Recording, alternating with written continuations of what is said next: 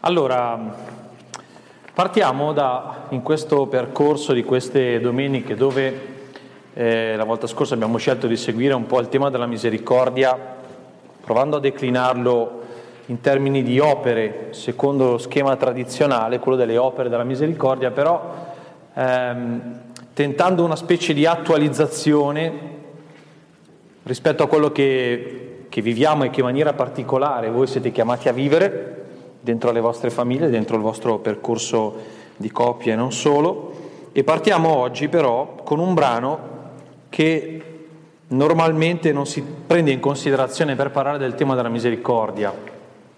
È un brano che conoscete molto bene, un canto, un inno, che è quello del Magnificat, che ho scelto perché lo sto usando spesso in questo periodo dove mi è già capitato di fare alcuni incontri sul tema della misericordia, perché mi sembra che dia al tema della misericordia una prospettiva un po' insolita, alla quale non siamo abituati, perché siamo abituati a leggere un po' il tema della misericordia sempre in termini di perdono. La misericordia è portare pazienza con qualcuno, la persona misericordiosa è quella che quando viene offeso non porta rancore, che subito dà un'altra chance, eccetera, eccetera. Ecco. Invece in realtà il tema della misericordia, biblicamente inteso, è molto più ampio. Certo che c'è il tema del perdono all'interno del grande mondo della misericordia biblica, però è un aspetto di quel tema. La misericordia come attributo proprio del Dio biblico, l'abbiamo ascoltato anche nel Benedictus, è un concetto molto più ampio, molto più vasto. E ho scelto questo canto perché è un canto che ci dà la possibilità di intuire che cos'è la misericordia come attributo di Dio, cioè come sua caratteristica, come suo tratto fondamentale, come suo modo anche di manifestarsi. Leggiamo il testo. Allora Maria disse: «L'anima mia magnifica il Signore e il mio spirito esulta in Dio, mio Salvatore, perché ha guardato l'umiltà della sua serva. D'ora in poi tutte le generazioni mi chiameranno beata. Grandi cose ha fatto per me l'Onnipotente, e santo è il suo nome. Di generazione in generazione la sua misericordia per quelli che lo temono. Ha spiegato la potenza del suo braccio, ha disperso i superbi nei pensieri del loro cuore, ha rovesciato i potenti dai troni, ha innalzato gli umili, ha ricolmato di beni gli affamati, ha rimandato i ricchi a mani vuote, ha soccorso Israele suo servo, ricordandosi della sua misericordia, come aveva detto ai nostri padri, per Abramo e la sua discendenza per sempre». Potremmo suddividere così il canto. Un ingresso nel canto, la porta d'ingresso è l'esultanza di Maria. L'anima mia magnifica il Signore, il mio spirito esulta in Dio. Subito ci dice il motivo della sua esultanza, cioè uno sguardo di Dio su Maria. Uno sguardo di Dio su Maria è la ragione della sua esultanza. E Maria riconosce che questo sguardo la rende unica. C'è un modo di guardarla di Dio che la colloca dentro la storia. Dio guarda lei, guarda solo lei, ma questa cosa è un modo con cui Dio mette Maria dentro la storia degli uomini. Tutte le generazioni mi chiameranno beata. Ho un posto nella storia, ho un ruolo preciso, ho uno spazio particolare. Questo spazio me lo dà lo sguardo di Dio, perciò esulto.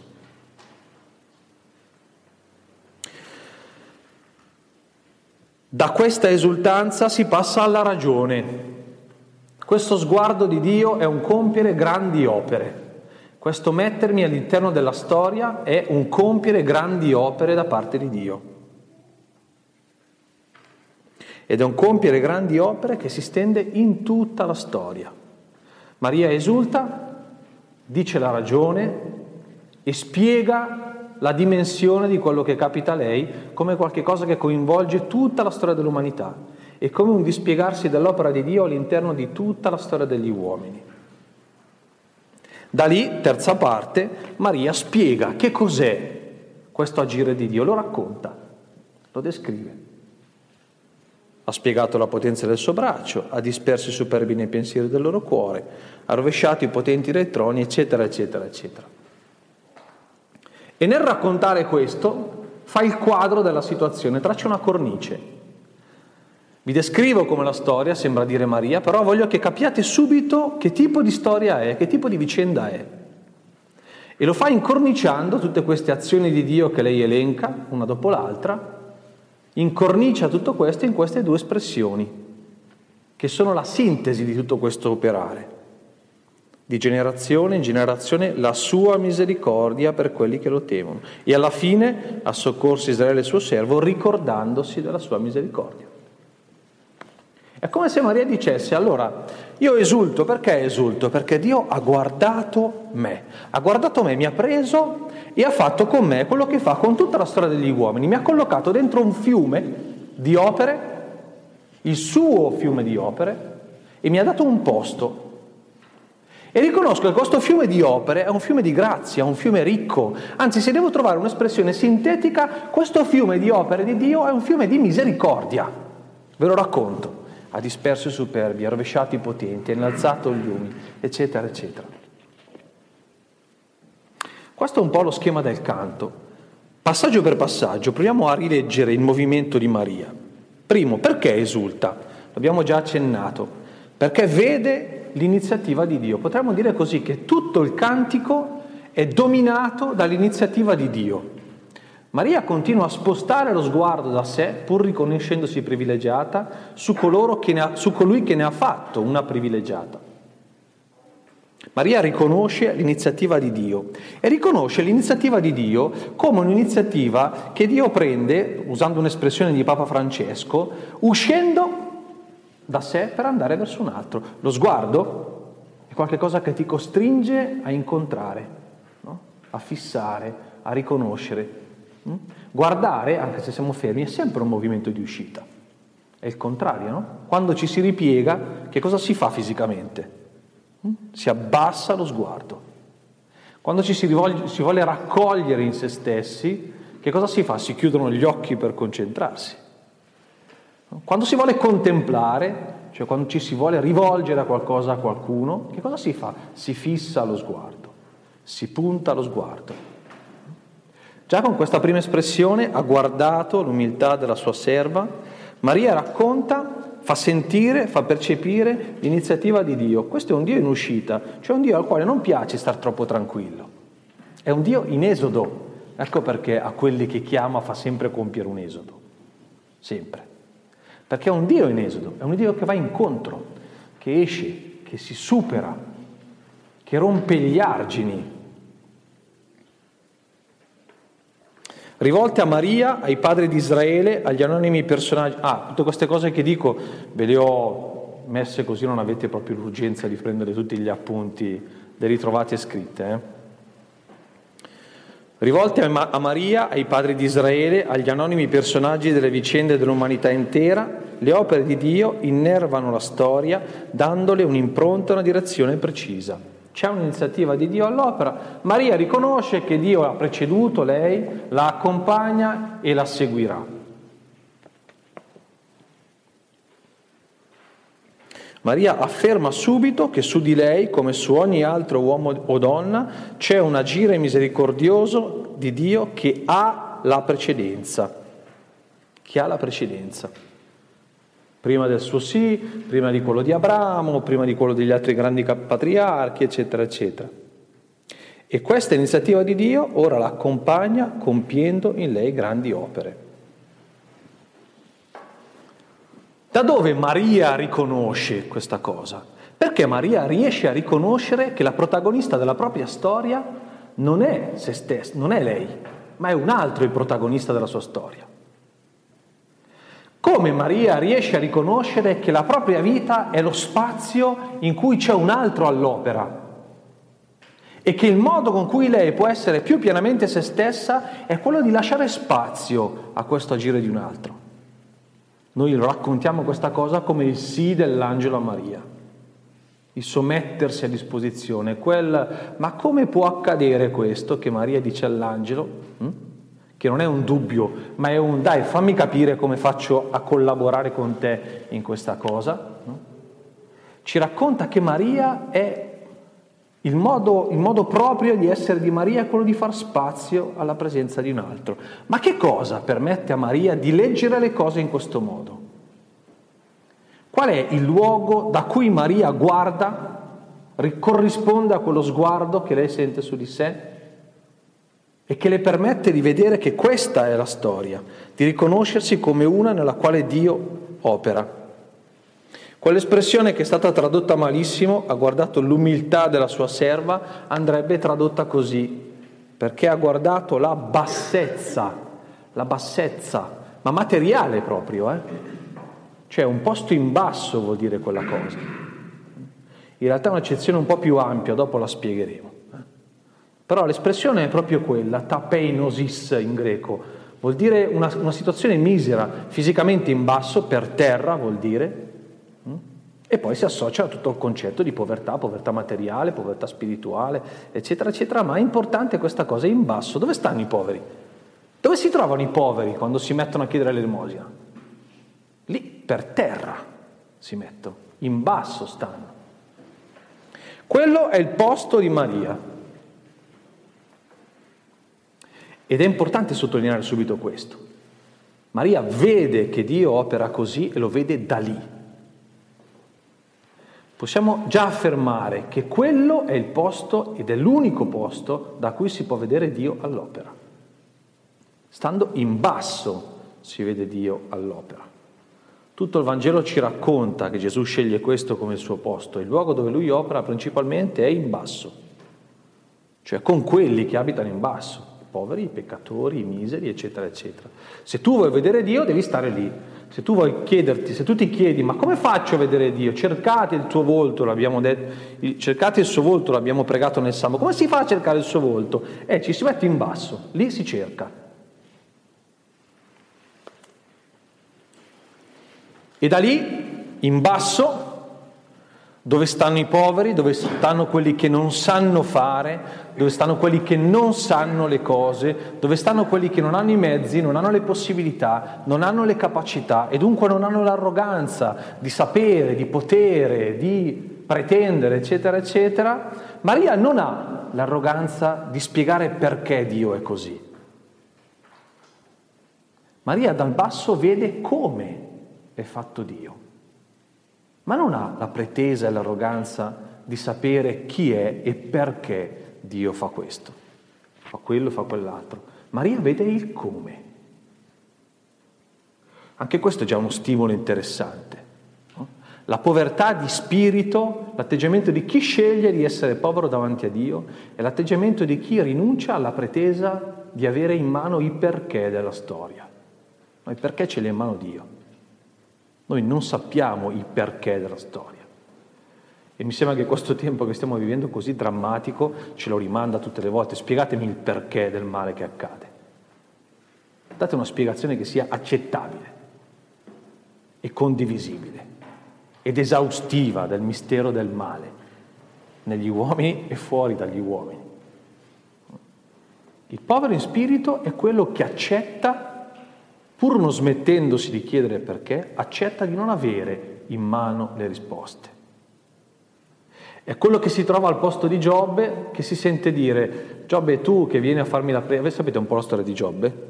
Quello che era un grande santo benedetto da Dio, il diavolo vede, Satana, non è propriamente il diavolo, ma Satana vede che questo è un grande santo, però guarda Dio e dice: senti, però quello tu l'hai benedetto, l'hai riempito di beni, per forza che quello è un grande santo, togli tutto quello che gli hai dato, vediamo se poi sarà così, ancora così buono, così santo e ancora così capace di benedirti e di pregarti. E allora Dio gli dice: va bene, accetta la sfida, togli tutto quello che gli ho dato, e Satana gli toglie tutto quanto e Giobbe è lì, trovandosi appunto per terra, in basso, seduto nella cenere, grattandosi le piaghe della malattia che Satana gli aveva mandato con un coccio, prega il suo Dio lamentandosi e pensando di avere in mano il perché. E alla fine della storia, il modo con cui si conclude, adesso la faccio breve, è proprio questo: Dio che gli dice: ma tu, Giobbe, che pensi di venire a spiegarmi il perché della storia, dov'eri? Quando io ponevo le fondamenta della terra, quando io ponevo un limite alle acque, quando io stabilivo il firmamento del cielo, tu dov'eri? Per avere l'arroganza di sapere i perché della storia. Quelli competono a me. Io sono quello che ha in mano il perché della storia. Bene, Maria sembra dire questo. Io non vi racconto, io non esulto perché so i perché. Io esulto perché nella storia vedo un come all'opera, ed è un come magnifico. Magnifico, straordinario. Straordinario.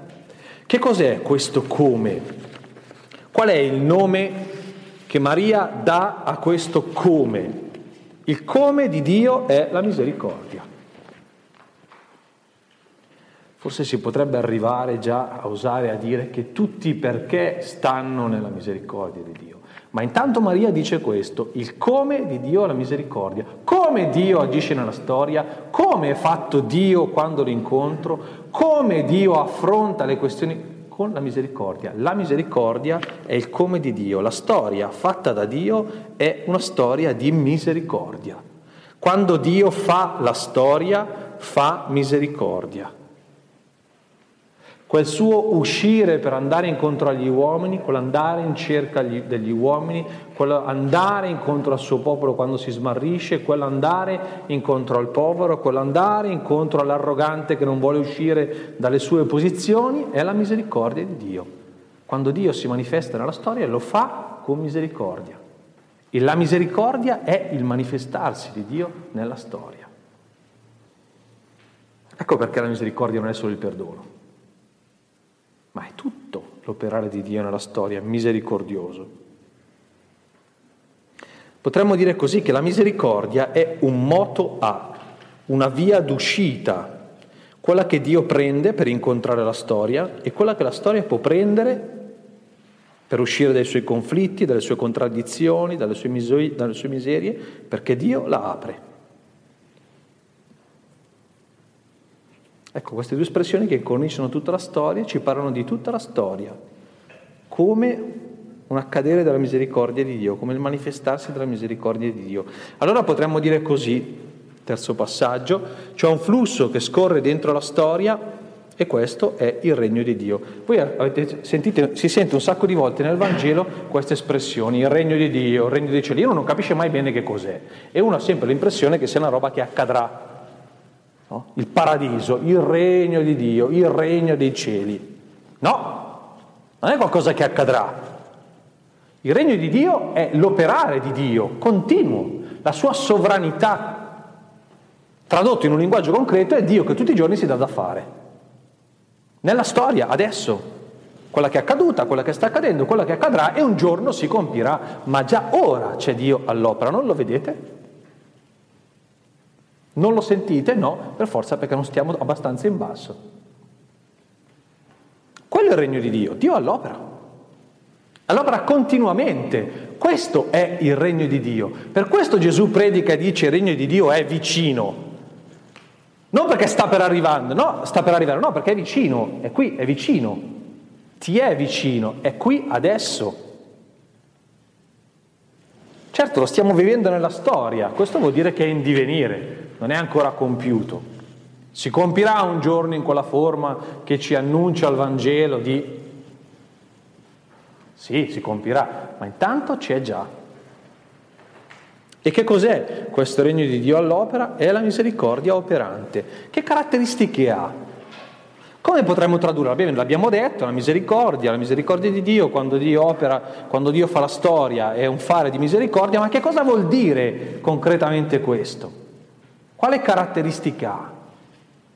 Il racconto di Maria, che rilegge tutto il racconto biblico, bellissimo perché è il Magnificat, Maria è una copiona, Maria, il canto di Maria è un centone di citazioni bibliche. È un copia e incolla, sono tutti pezzettini di parola di Dio messi lì uno dietro all'altro. Dire che il suo canto è una rilettura delle vicende bibliche. Ok? Che cosa viene raccontato di questo Dio nelle vicende bibliche? E che cosa Maria nelle sue parole racconta? Racconta un'esperienza per chi lo incontra e racconta un agire da parte di Dio che è sempre liberante. Guardate che la parola chiave del Vangelo è questa, è libertà.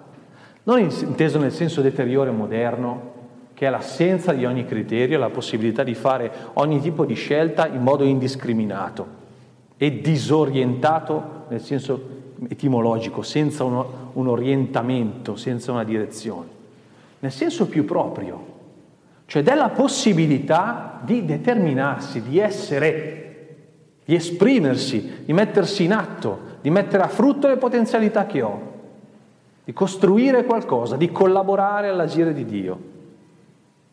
La parola chiave dell'annuncio evangelico è questa, libertà. Libertà è l'annuncio pasquale. L'annuncio della Pasqua cos'è?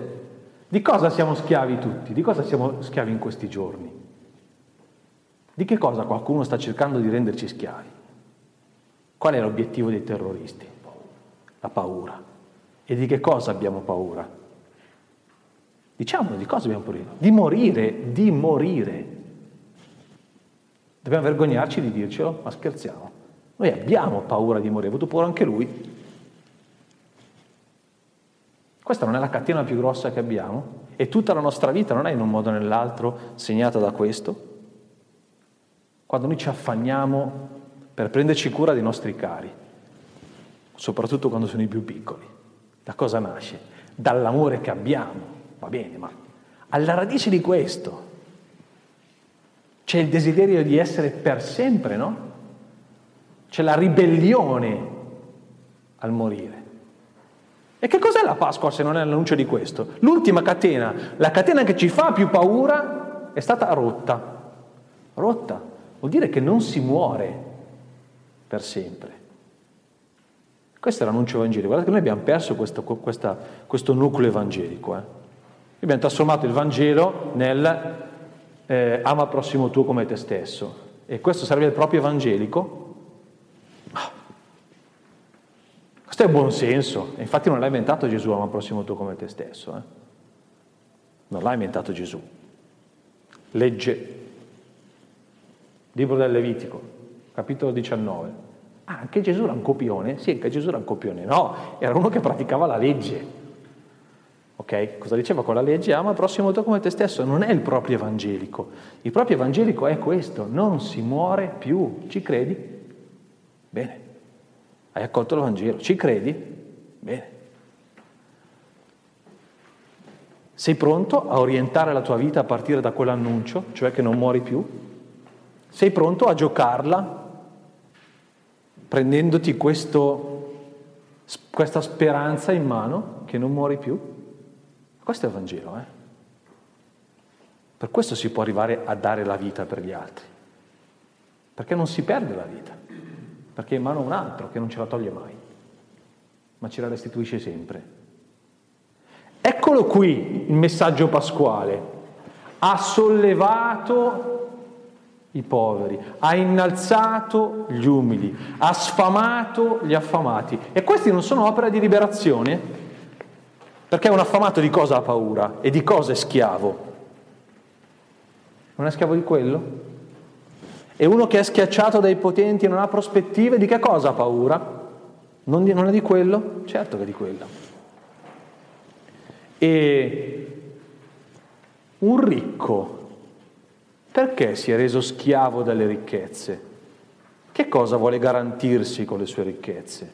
Che cosa vuole allontanare accumulando la ricchezza? Non è garantirsi il futuro? Non è garantirsi la possibilità di superare le difficoltà? Non è in definitiva il tentativo di superare la paura di non farcela, di morire? Ha rimandato i ricchi a mani vuote. Liberati da quella paura lì. Perché devi essere schiavo di quelle ricchezze che pensi che ti garantiscano la vita? Te la garantisco io la vita, senza bisogno di essere mio schiavo, sei mio figlio. Un'opera di liberazione. Questo fiume di grandi opere è una forza di guarigione e di liberazione a tutto campo. I ricchi sono liberati dalla schiavitù della ricchezza, i poveri dalla prigione della misericordia, della miseria, i forti dall'ossessione del potere, i deboli dalle catene dell'impotenza, i superbi dal pericolo dell'autosufficienza. È un'ondata che rovescia l'ordine costituito e sovverte le leggi del mondo apparentemente invincibili, stabilendo le condizioni di una vita nuova e diversa. In ogni occasione simile a quelle descritte, Cioè tutte le volte in cui noi facciamo esperienza, in piccolo e in grande, di una qualche liberazione, rinascita, rilancio, ripartenza, in qualsiasi modo sia, litigate e fate la pace, quella lì è una liberazione. Lo sentite quando fate la pace? Che siete liberi di nuovo? Lo sentite o non lo sentite? È quello, no? Ecco, tutte quelle situazioni sono la manifestazione di questa presenza misericordiosa che rilancia, che ti dà un'altra possibilità. Ti sei mai sentito, scusa l'espressione, ti sei mai sentito cretino per una cosa che hai fatto? Io tutti i giorni mi capita, dico, ma che cretino! E tu dimmi che poi non hai sentito ancora che in fondo non sei un cretino. Ma non lo hai sentito perché poi sei presuntuoso e devi recuperare l'autostima. Ma no, perché capisci che alla fine quello lì è un episodio e tu non puoi essere schiavo di un episodio. Quella cosa lì non ti esaurisce, non dice tutto di te. Ti sei comportato da cretino, ma non sei un cretino. No. Questo vale anche per gli episodi più gravi, più seri. Pensate Pietro, al tradimento di Pietro. Pensate che opera di liberazione fa Gesù chiamandolo ad essere il primo degli apostoli, lui che ha tradito.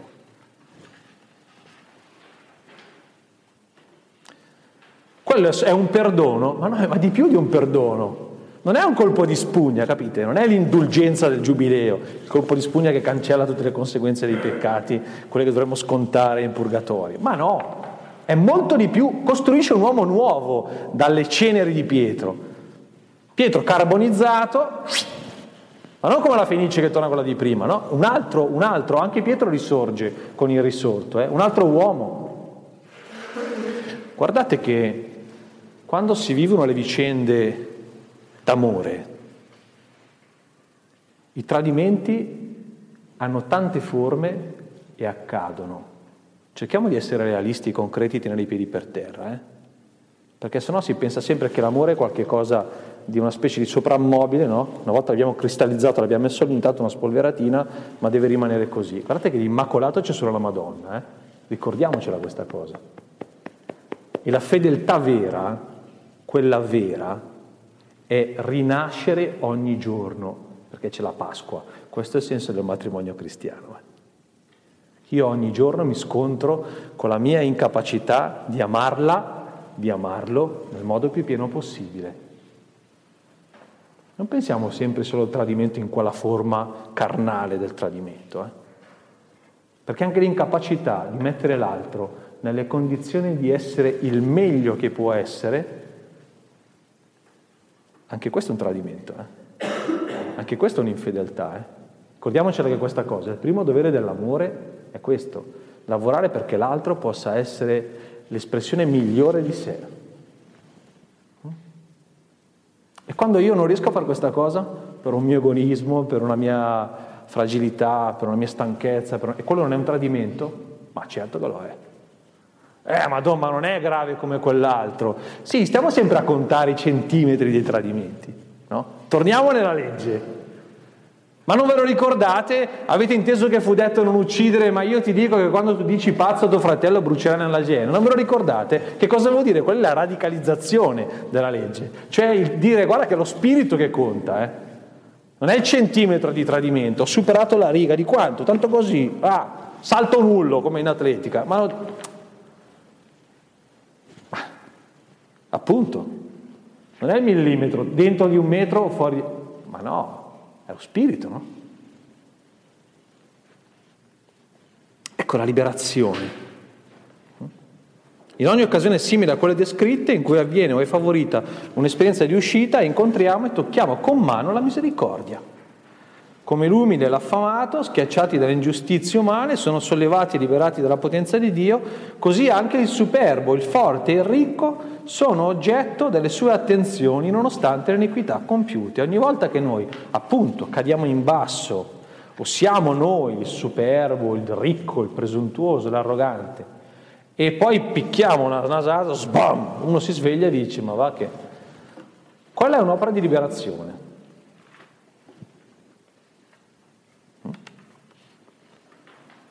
Raggiunti le loro prigioni, dorate e rimessi in libertà, è ridata loro la possibilità di uscirne definitivamente, riconoscendosi salvati dalla misericordia e dirsi anch'essi, i superbi, i ricchi, i potenti, anch'essi beati. Perché? Perché raggiunti anche loro dalla misericordia di Dio, in una forma particolare. Quali? Quelli che li riporta alla loro misura. Ma tu non sei un ricco perché hai 4 soldi in banca, sei un povero diavolo pure tu, o un povero Cristo a seconda dei punti di vista.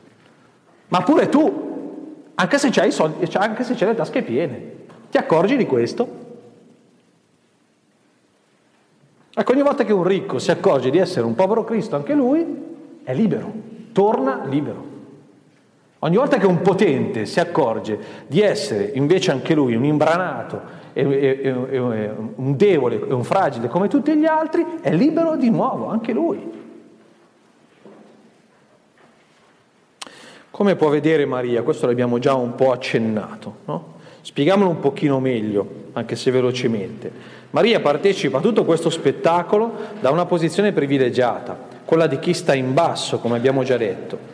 Precisiamo, le parole del cantico la collocano nella schiera dei poveri di Yahvé. Questo vuol dire quell'espressione, ha guardato la mia bassezza. I poveri di Yahvé, Anavim si chiamavano, il popolo di Israele, i poveri del popolo di Israele, sono le persone di poco conto, di umile condizione sociale, quelle disprezzate per la loro situazione penosa, di malattia, di disgrazie, di sterilità, eccetera, eccetera, e soprattutto impossibilitate a cambiare la loro condizione sociale, a cui Dio però, a queste persone, Dio ha promesso di intervenire, prendendosene cura e ristabilendo la sua giustizia. Sono le beatitudini, Sono le beatitudini. Chi sono quelli che vengono citati nelle 8 beatitudini? Potrebbero essere 80, ma vabbè, Matteo ha preso quale 8, va bene, ma chi sono quelli? Sono deboli quelli. Deboli o per condizione o per scelta. Un mite è un debole. Un debole, un puro di cuore, cioè uno che non ha doppiezza interiore, è un debole.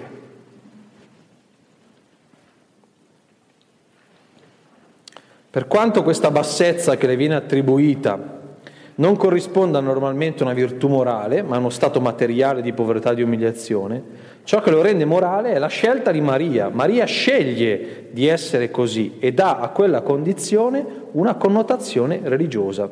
Maria tra i poveri sta per fede, per volontà e per grazie, e da lì vede all'opera Dio. Cioè questa povertà di spirito che cos'è? È quell'atteggiamento, traducendolo, è quell'atteggiamento di assoluta e disarmata confidenza nei confronti di Dio, una disposizione interiore che spinge a rinunciare all'autosufficienza per affidarsi al Padre, cioè è lo stile di chi domanda a Dio ogni cosa e considera ricevuto da Lui ogni grammo di ciò che è buono, bello e vero nella nostra vita. Il povero di spirito è quello che rinuncia ad essere un self-made man o una self-made woman. Non sono fatto da me. Se volete sorridere, dopo oggi andate a guardarvi la canzone di Gaber, L'odore.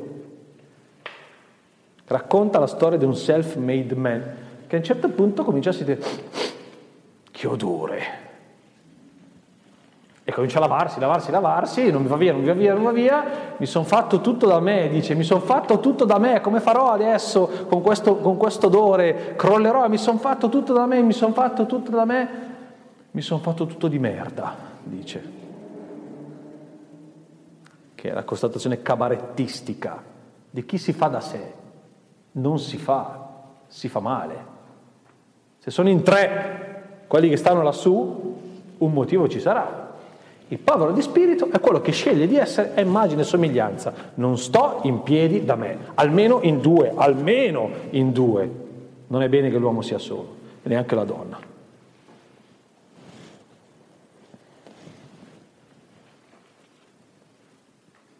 Questo atteggiamento si traduce nella decisione di occupare il proprio posto, senza ridurre tutto allo stretto orizzonte del proprio io. Che bella questa cosa che Maria fa, che sente che il proprio sguardo, che lo sguardo che Dio ha su di lei, la mette dentro la storia. Dice, ma no, la misericordia di Dio non è una roba che riguarda solo me. Io provo la misericordia solo quando Dio si occupa di me, perché sento che Dio si prende cura di me, perché sento che Dio mi perdona, perché sento che Dio mi libera, perché sento di Dio. No, è misericordia per me anche quando vedo che lei la combina grossa e ha un'altra occasione, riparte, ricomincia. Anche quella lì è misericordia per me, perché sono dentro nella storia con lei, e quando vedo che Dio mette lei nelle condizioni di essere più libera, sono più libero anche io. Perché? Perché è un'opportunità in più.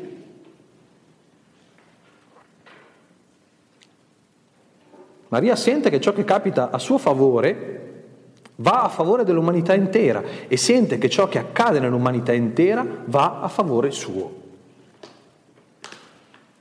Bellissima questa cosa, eh? Questa è la caratteristica propria del povero in spirito, quello che non vive pensando di essere il centro della storia. Noi oggi viviamo in questo delirio. Qualche tempo fa c'era questo spot, non so se ve lo ricordate, no? Quello del tutto intorno a te, ve lo ricordate? Tutto intorno a te. Qualche volta oggi io alcuni genitori giovani li vedo pensare ai loro figli così, fargli sentire che il mondo è tutto intorno a te. No, cosa il mondo è tutto intorno a te? Sei tu che devi andare intorno al mondo. Il contrario. No. Intorno al mondo lui? No. Pericoloso il mondo. Meglio che lui stia lì e il mondo gli ruoti attorno. Anzi, facciamo proprio così. Cresciamolo in questo modo. Mettiamogli tutto attorno di modo che lui non debba muoversi per nessun motivo. Non c'è modo migliore per allontanare un ragazzo da Dio. Se noi siamo a sua immagine e somiglianza, noi siamo dei vagabondi in uscita. Quando noi non siamo così, non incontriamo Lui, ed è il modo più subdolo di essere non credenti.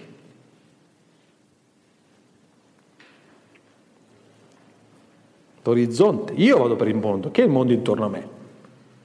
Io intorno al mondo.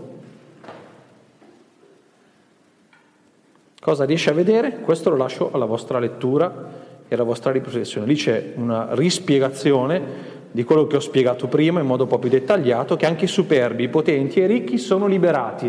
Lì c'è un po' la traduzione concreta di che cos'è la liberazione di un superbo, di un ricco e di un potente. Nella Meditatio c'è la traduzione, l'attualizzazione soprattutto di quei tre spunti sui superbi, sui potenti e sui ricchi. Questo però lo lascio alla vostra lettura, così anche durante il momento della preghiera personale avete qualche cosa da rileggere, da approfondire.